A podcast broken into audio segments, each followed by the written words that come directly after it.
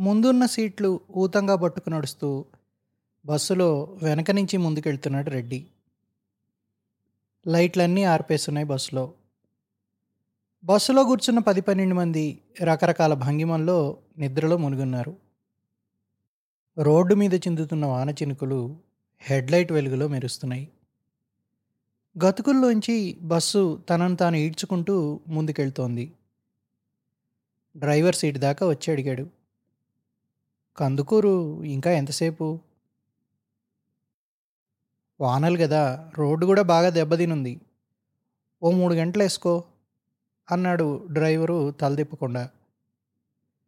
వెనక్కి సీటు దగ్గరికి వచ్చి చూస్తే చిరంజీవి గారు అంగుళం స్థలం కూడా మిగల్చకుండా సీట్ అంతా ఆక్రమించి జోగుతున్నాడు. మెల్లగా భుజం మీద తట్టాడు. సగం కళ్ళు తెరిచి పక్కకు జరుగుతూ అడిగాడు చిరంజీవి. దగ్గరికి వచ్చావా ఇంకా మూడు గంటలు అంటున్నాడు డ్రైవరు. బాగా లేట్ అయ్యేట్టుంది. చూద్దాం. మరీ లేట్ అయితే రిక్షాలు అవి ఉంటాయంటావా? అదే ఆలోచిస్తున్నాను. ఈ టైంలో ఇల్లు వెతకడం కూడా కొంచెం కష్టమే. వెతకడం ఏంది? అడ్రస్ మన దగ్గర లేదా? అన్నాడు కళ్ళు తెరిచి పెద్దవి చేస్తూ చిరంజీవి. అంటే ఏదో సాయినగర్ అని చెప్పినట్టు గుర్తు. ఇప్పుడు ఎలా? ఇరుక్కుపోతామేమో. కందుకూరు మరీ పెద్ద ఊరేమి కాదు. చూద్దాం. వానేమో ఆగట్లేదు. తుఫానో ఏందో. అన్నీ చూసుకుని బయలుదేరాల్సింది. అటు ఇటు ఇబ్బందిగా కదులుతూ అన్నాడు చిరంజీవి. ఇప్పుడు చాలా దూరం వచ్చేసాం కదా? అవును. ఈ టైంలో వెనక్కి వెళ్ళడం తేలిక ముందుకెళ్ళడమా? ఏమీ మాట్లాడలేదు చిరంజీవి. రెడ్డి కిటికీలోంచి బయటికి చూస్తూ అనుకున్నాడు. వీడెప్పుడు ఇంతే. టెన్షన్తో పక్కవాడిని చంపేస్తాడు. అసలు అక్కడ మూర్తి ఎలా ఉన్నాడో ఏందో.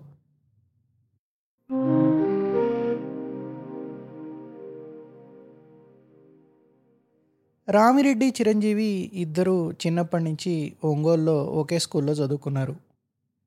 రామిరెడ్డి వాళ్ళది పెద్ద వ్యవసాయ కుటుంబం. ఉలవపాడు ఆ చుట్టుపక్కల మామిడి తోటలు ఉన్నాయి వాళ్ళకి.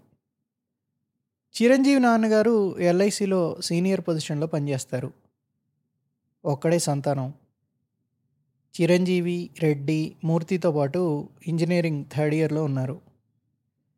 కంబైన్ స్టడీలు కాలేజీ ఎగ్గొట్టడాలు ముగ్గురు కలిసే చేస్తారు. అదే కాలేజీలో చదువుతున్న వాళ్ళ పెద్దమ్మ కొడుకుతో కలిసి చిరంజీవి ఒక రూమ్లో ఉంటే వెనక పోర్షన్లో ఉండే ఇంకో రూమ్లో రెడ్డి మూర్తి ఉంటారు. పొద్దున్న బాగా ఒళ్ళు నొప్పులని చెప్పి కాలేజీకి రాలేదు మూర్తి. సాయంత్రం వచ్చేటప్పటికి రూమ్ తాళం వేసింది. ఇంటికలా ఆయనకి కీ ఇచ్చి వెళ్ళాడు.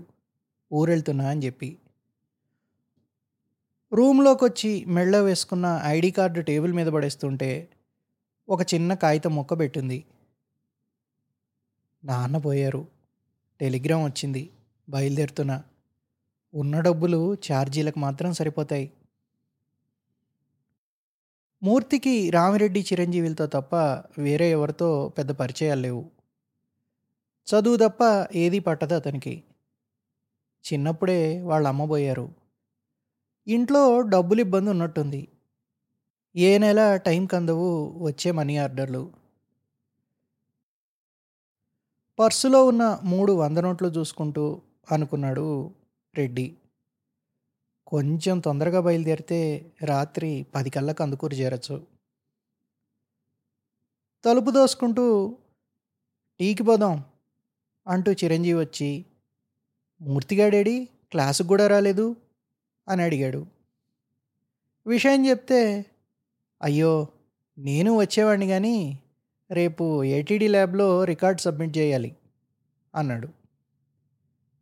అదంత కొంపలు మునిగే విషయం కాదు కానీ అసలు విషయం చెప్పు అని చిరంజీవి మొహంలోకి చూస్తూ అడిగాడు రెడ్డి. అంటే నాకు అలాంటి చోట్లకి వెళ్ళడం కంఫర్టబుల్గా ఉండదు. మా తాతయ్య పోయినప్పుడు కూడా ఎక్కువసేపు అక్కడ ఉండలేకపోయాను. ఏటో చూస్తూ చెప్పాడు చిరంజీవి. అది సరే డబ్బులు ఏమైనా ఉన్నాయా? మూర్తిగాడికి అవసరం పడచ్చు. ఒక రెండు వందలు ఉన్నాయి అన్నని అడిగితే ఇంకో మూడు నాలుగు వందలు దొరకచ్చు. అని చెప్పి వెళ్ళిన చిరంజీవి. ఓ పదిహేను నిమిషాల్లో ఓ చిన్న బ్యాగ్ భుజాన వేసుకుని వచ్చాడు. బ్యాగ్ ఎందుకు వేసుకొచ్చావు? అన్నకు విషయం చెప్తే ఇట్లాంటప్పుడే మనుషులు అవసరం. బయలుదేరి వెళ్ళు అన్నాడు. భోజనం అయిందనిపించి ఆదరా బాదరాగా బయలుదేరారు ఇద్దరు. కొండపోత వర్షం. గూడూరులో బస్సు ఎక్కేటప్పటికి బాగా లేట్ అయిపోయింది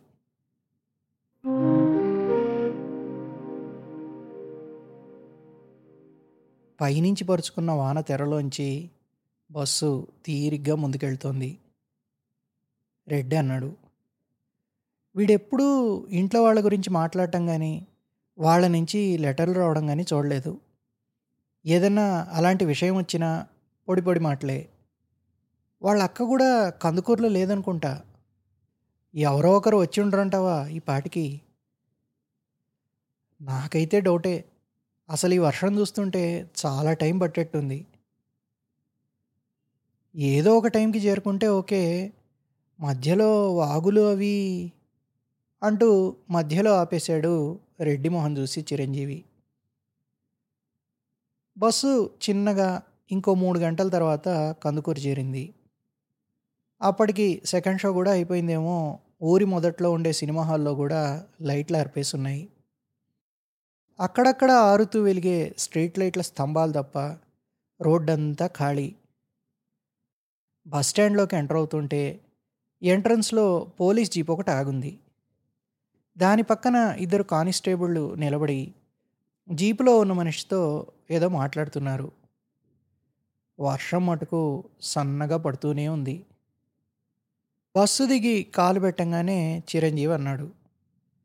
ఆకలేస్తోంది. తినడానికి ఏమన్నా దొరుకుతుందంటావా ఈ టైంలో? బస్ స్టాండ్లో షాపులన్నీ మూసున్నాయి ఒక బంకు తప్ప. నువ్వేమన్నా తింటావా? అడిగాడు చిరంజీవి. నాకు ఆకలిగా లేదు నీకేం కావాలో తీసుకో అన్నాడు రెడ్డి భుజానుండే బ్యాగ్ని కింద పెట్టి చుట్టూ చూస్తూ. చిరంజీవి అరటిపళ్ళు బేరం చేసిన తర్వాత బంక్ అతన్ని అడిగాడు రెడ్డి. సాయినగర్కి రిక్షా మీద ఎంత అవుతుంది? చాక్తో పళ్ళు కోస్తున్న మనిషి ఆగిపోయి ఊరి కొత్త? అని అడిగాడు. సమాధానం చెప్పబోయే లోపల అన్నాడు ఈరోజు రాత్రి ఎమ్మెల్యే మనిషి ఒక ఆయన్ని ఎక్స్పార్టీ వాళ్ళు చంపేశారు. నూట నలభై నాలుగో సెక్షన్ పెట్టారు. రిక్షాలు దొరకడం కష్టం.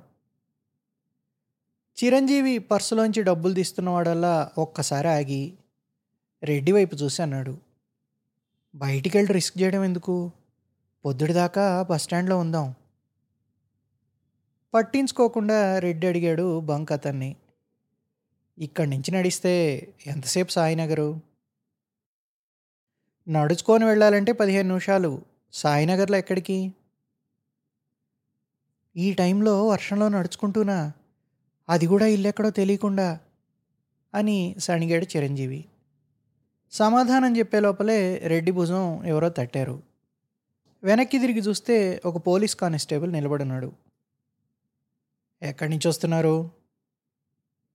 ఊరు కాలేజీ పేరు చెప్పాడు రెడ్డి. ఐడి చూపించు. బ్యాగులో చేయిబెట్టబోతూ ఆగి చిరంజీవిని అడిగాడు రెడ్డి. నీదుందా? నేను పెట్టుకోలేదు. అడ్డంగా తలుపాడు చిరంజీవి. పదండి. బయట గేట్ దగ్గర సిఐ గారు ఉన్నారు లేదు సార్ మా ఫ్రెండ్ వాళ్ళ ఫాదర్ పోతే తొందరలో స్వరం హెచ్చించన్నాడు కానిస్టేబుల్. సిఐ గారి దగ్గరికి అన్నానా ఒకరి మొహం ఒకరు చూసుకుంటూ నడవడం మొదలుపెట్టారు. తల మీద ఖర్చీఫ్లేసి చిరంజీవి మొహం ఎర్రబడిపోయింది. నడవలేక నడుస్తున్నాడు. బస్ స్టాండ్ గేట్ బయట దాకా తీసుకెళ్ళి ఆగమన్నట్టు సైగ చేశాడు కానిస్టేబుల్.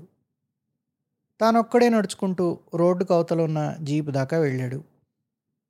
ఒక నిమిషం జీపులో ఉండే సిఐతో మాట్లాడి రమ్మన్నట్టు సైగ చేశాడు. చిరంజీవికి అడుగు ముందరికి పడట్లేదు. నువ్వు వెళ్ళి మాట్లాడు ప్లీజ్ అన్నాడు. రెడ్డి జీప్ దగ్గరికి వచ్చాడు. జీప్ స్టార్ట్ చేసి ఉంది ముందు సీట్లో కూర్చొని ఉన్న సిఐ అడిగాడు ఈ టైంలో బస్ స్టాండ్లో ఏం చేస్తున్నారు? ఇప్పుడే గూడూరు నుంచి బస్ దిగాను సార్.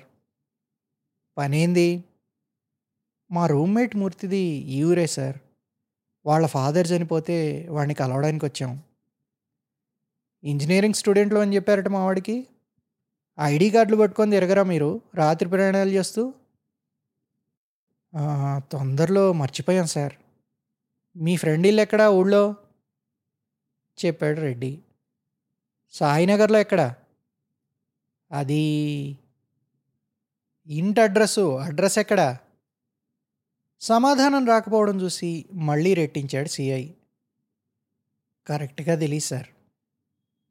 రమణరావు ఇద్దరిని స్టేషన్కి తీసుకెళ్ళు నేను రౌండ్స్ మీద పోతున్నా అని కానిస్టేబుల్కి చెప్పి వెళ్ళిపోయాడు జీప్లో సిఐ సిఐకి ఏదో చెప్పబోతున్న రెడ్డి తన పక్కనున్న ఆ కానిస్టేబుల్ రమణారావు వైపు చూశాడు. చెప్పాడు సార్ నిజంగానే ఈ ఊరు మా వాడిని గెలవడానికి వచ్చామండి. తొందరలో వచ్చేసాం. మా మూర్తిని చేరుకోవటం ఇప్పుడు చాలా అవసరం. ఏదో ఒకటి చేయండి. ఒకసారి సిఐ గారు ఏదైనా చెప్పిన తర్వాత మా చేతుల్లో ఏముండదు మీ మొహాలు చూస్తే చెప్పేది నమ్మాలనే ఉంది. సిఐ గారు ఎటు ఒక గంటలో స్టేషన్కి వస్తారు. అప్పుడు ఏదైనా మాట్లాడి చూడొచ్చు. అలానే కాళ్ళు ఈడ్చుకుంటూ అతనితో ఓ రెండు ఫర్లాంగుల దూరంలో ఉన్న స్టేషన్లోకి అడుగుపెట్టారు ఇద్దరు. ఒక వరండా వరండాలోంచి లోపలికి వెళ్తే హాలు. అక్కడ ఇద్దరు పోలీసులు చైర్లు టేబుళ్ళు వేసుకుని కూర్చున్నారు.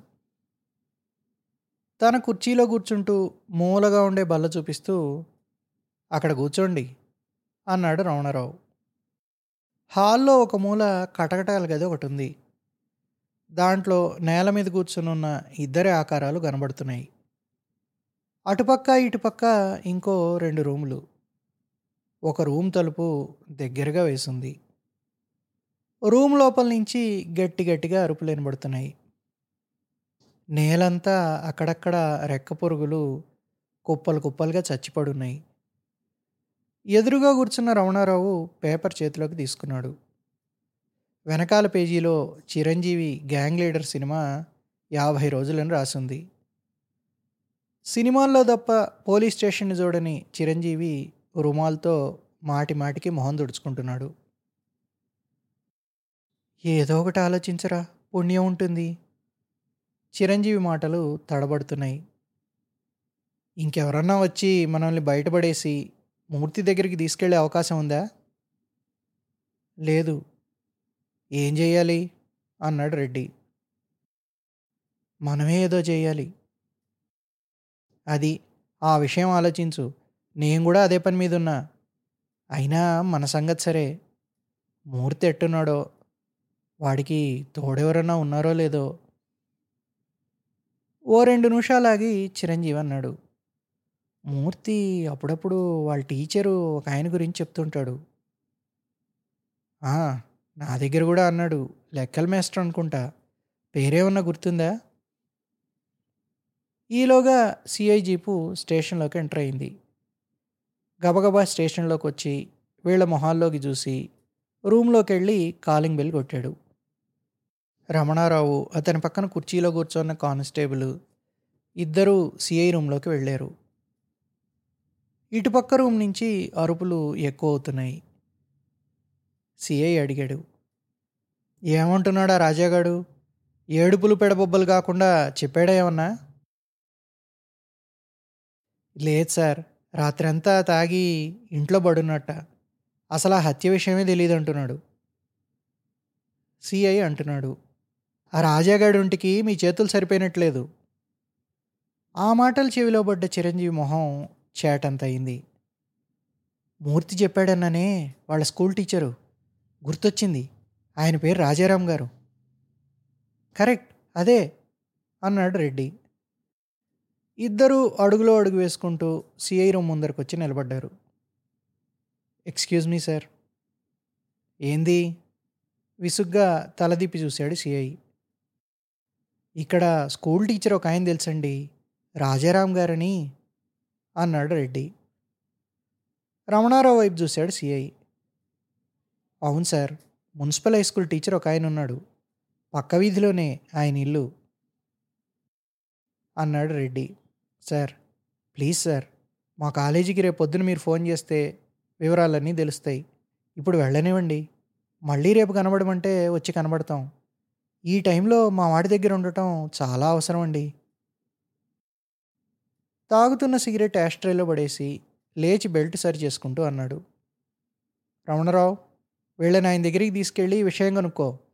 నేను ఆ రాజాగాడి సంగతి చూడాలి. స్టేషన్ బయటికి రాగానే అన్నాడు చిరంజీవి నీకు భలే ధైర్యం రా తొణకో వెనకో స్కూల్ టీచర్ విషయం మొదట ఎవరికి గుర్తుకొచ్చింది? నాకే. టీచర్ పేరు ఎవరు చెప్పారు? నేనే. అది విషయం అన్నాడు రెడ్డి. మబ్బులు ముసిరేసుకునున్న ఆకాశంలో నెమ్మదిగా వెలుగుపరుచుకుంటోంది న్యూస్ పేపర్లు పాల క్యాన్లు తగిలించుకున్న సైకిళ్ళు ఎదురొస్తున్నాయి. రాజారాం గారు కళ్ళు మూసుకొని వసారాలో బావి పక్కన కుర్చీ వేసుకుని కూర్చొని ఉన్నారు ఓ డెబ్భై ఏళ్ళు ఉంటాయి ఆయనకి. విషయమంతా విని రమణారావుకి చెప్పాడు ఆయన. వీళ్ళు చెప్పే మూర్తి నాకు బాగా తెలుసు. ఊరికొచ్చిన ప్రతిసారి వచ్చి కలుస్తాడు కూడా.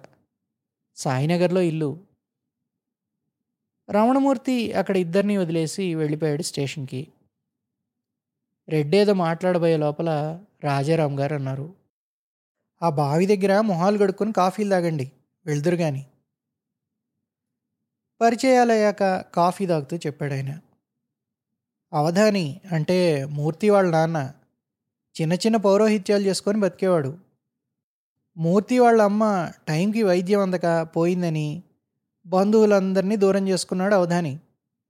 ఇదిగాక కూతుర్ని కూడా ఎవరో తురకబ్బాయి చేసుకుందని దగ్గరికి రానివ్వలేదు. ఈయన పోవడం మూర్తికి పెద్ద దెబ్బే. వెంటనే వచ్చి మీరు మంచి పని చేశారు. మూర్తికి ఈ టైంలో కావాల్సింది మనుషులే. అంటూ ఏదో చెప్పబోతుంటే ఎవరో ఒక మనిషి ఒక చిన్న చెక్క పెట్ట పట్టుకొని వాకిట్లోకి వచ్చాడు. అతన్ని చూసి రాజారాం గారు నాకు ఈ కుడికాలు రెండు రోజుల నుంచి ఇబ్బంది పెడుతోంది. ఇంట్లోనే ఏదో నాటు వైద్యం చేయించుకుంటున్నా. లేకపోతే నేను కూడా అక్కడికే వచ్చేవాడిని వాళ్ళ ఇల్లు ఇక్కడి నుంచి ఓ పది నిమిషాలు నడక. సాయినగర్లో ఆంజనేయ స్వామి గుడిని అనుకునున్న పెంకుటిల్లు అన్నారు. మూర్తి ఇంటివైపు వెళ్తుంటే చిరంజీవి అన్నాడు. వాణ్ణి దలుచుకుంటుంటే జాలేస్తోంది. ఏమి ఇబ్బందులు పడుతున్నాడో ఏందో. ఆ వీధి మొదట్లో ఉంది ఆంజనేయ స్వామి గుడి. ఆంజనేయ స్వామి గుడికి ఆనుకునున్న ఇల్లు గేటు తీసుకొని లోపలికి అడుగుపెట్టారు ఇద్దరు. ఇంటిపైన పెంకులన్నీ నల్లబడి అక్కడక్కడ విరిగి ఖాళీలోంచి దూలాలు కనబడుతున్నాయి. గోడలన్నీ చెమ్మబట్టినట్టున్నాయి. వసారాలో అక్కడక్కడ పోగులు లేచిపోయిన నవారు మంచం ఒకటేసింది. గేటు శబ్దం వినగానే వసారాలోకి వచ్చాడు మూర్తి. ఇద్దరి చేతులు పట్టుకొని అన్నాడు రాత్రికే వచ్చేస్తారనుకున్నా. ఒంట్లోంచి శక్తినంతా ఎవరో లాగేసుకున్నట్టు కనబడుతున్నాడు మూర్తి. ఇంట్లో ముందు గదిలో పడుకోబెట్టున్నారు మూర్తి వాళ్ళ ఫాదర్ని. ఇంట్లో వేరే మనిషి జాడ కూడా లేదు. భుజం మీద చేయి వేసి అడిగాడు రెడ్డి. ఇంకా ఎవరు రాలేదా? ఎవరున్నా రావడానికి. పక్క వీధిలో అమ్మకు తమ్ముడు వరస ఆయన రామారావు గారును ఒక ఆయన ఉన్నారు. ఆయనే టెలిగ్రామ్ ఇచ్చింది.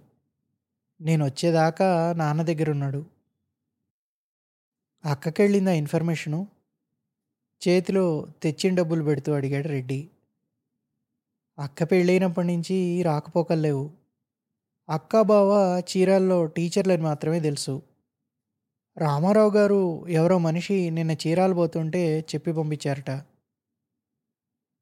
ఖర్చులకి ఎంత అవ్వచ్చు? ఏమో అంత ఐడియా లేదు. ఓ రెండు మూడు వేలు అవ్వచ్చేమో. బ్రాహ్మడు అతనితో పాటు ఓ నలుగురు మనుషులు సామాన్లు అన్నాడు మూర్తి. మిగతా ఇద్దరు ఒకరి మొహం ఒకరు చూసుకున్నారు. మేము తెచ్చినవి సరిపోవు. ఇంకా డబ్బులు కావాల్సి వస్తాయి అన్నాడు చిరంజీవి. అదే ఆలోచిస్తున్నాను. రామారావు గారు కూడా కోర్టు కేసు ఏదో ఉందని ఊళ్ళో ఈరోజు ఉండనని చెప్పి వెళ్ళిపోయారు. అన్నాడు మూర్తి నిస్తేజంగా చూస్తూ. రాజారాం గారిని అడిగితే? అన్నాడు చిరంజీవి. అదే టైంలో గేటు తీసుకుని ఓ ముప్పై ఏళ్ళ అమ్మాయి దాదాపు పరిగెత్తుకుంటూ లోపలికి వచ్చింది ఆమెను చూసి వెంటనే కళ్ళలో నీళ్ళు తిరిగాయి మూర్తికి. ఆమె చేయబట్టుకొని లోపలికి తీసుకెళ్ళాడు. ఆ అమ్మాయి వెనకాలే కళ్ళజోడు పెట్టుకొని తెల్లగా ఉన్న ఒకతను లోపలికి వచ్చి అడిగాడు. మీరు మూర్తి స్నేహితులా? అవునండి క్లాస్మేట్స్. చేయగలుపుతూ అడిగాడు అతను. నా పేరు భాష మూర్తి వాళ్ళ భావని.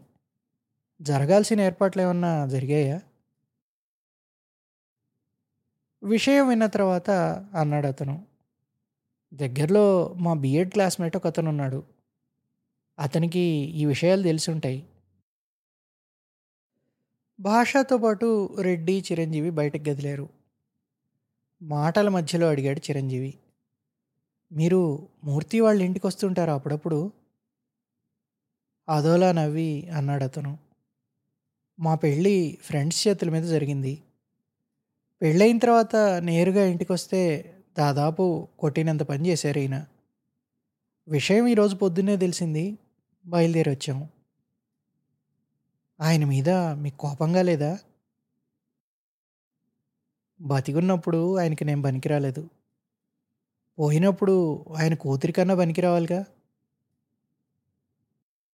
చిరంజీవి అతన్నే చూస్తూ ఉండిపోయాడు ఓ క్షణం. ఒక సంచి సామాన్లతో బ్రాహ్మడు వెదురు బద్దలు భుజానేసుకొని ఓ మనిషి ఇంటికొచ్చారు వర్షంలో దడుస్తూ. మూర్తి బావి దగ్గర ఓ చేదనీళ్ళు నెత్తిరబోసుకుని తడిపంచతో బయటకొచ్చాడు. కార్యక్రమం అంతా పూర్తి చేసి అవధాని గారిని పాడ మీద పడుకోబెట్టారు. ఇంకో ముగ్గురు కావాల్సి వస్తారు అన్నాడు బ్రాహ్మడు. పాడె తయారు చేసిన మనిషితో అవధాని గారి ముందు పక్కకొచ్చి నిలబడ్డాడు మూర్తి వాళ్ళ బావ. రెడ్డి కూడా ఓ రెండు అడుగులు వేశాడు అవధాని గారి వైపు.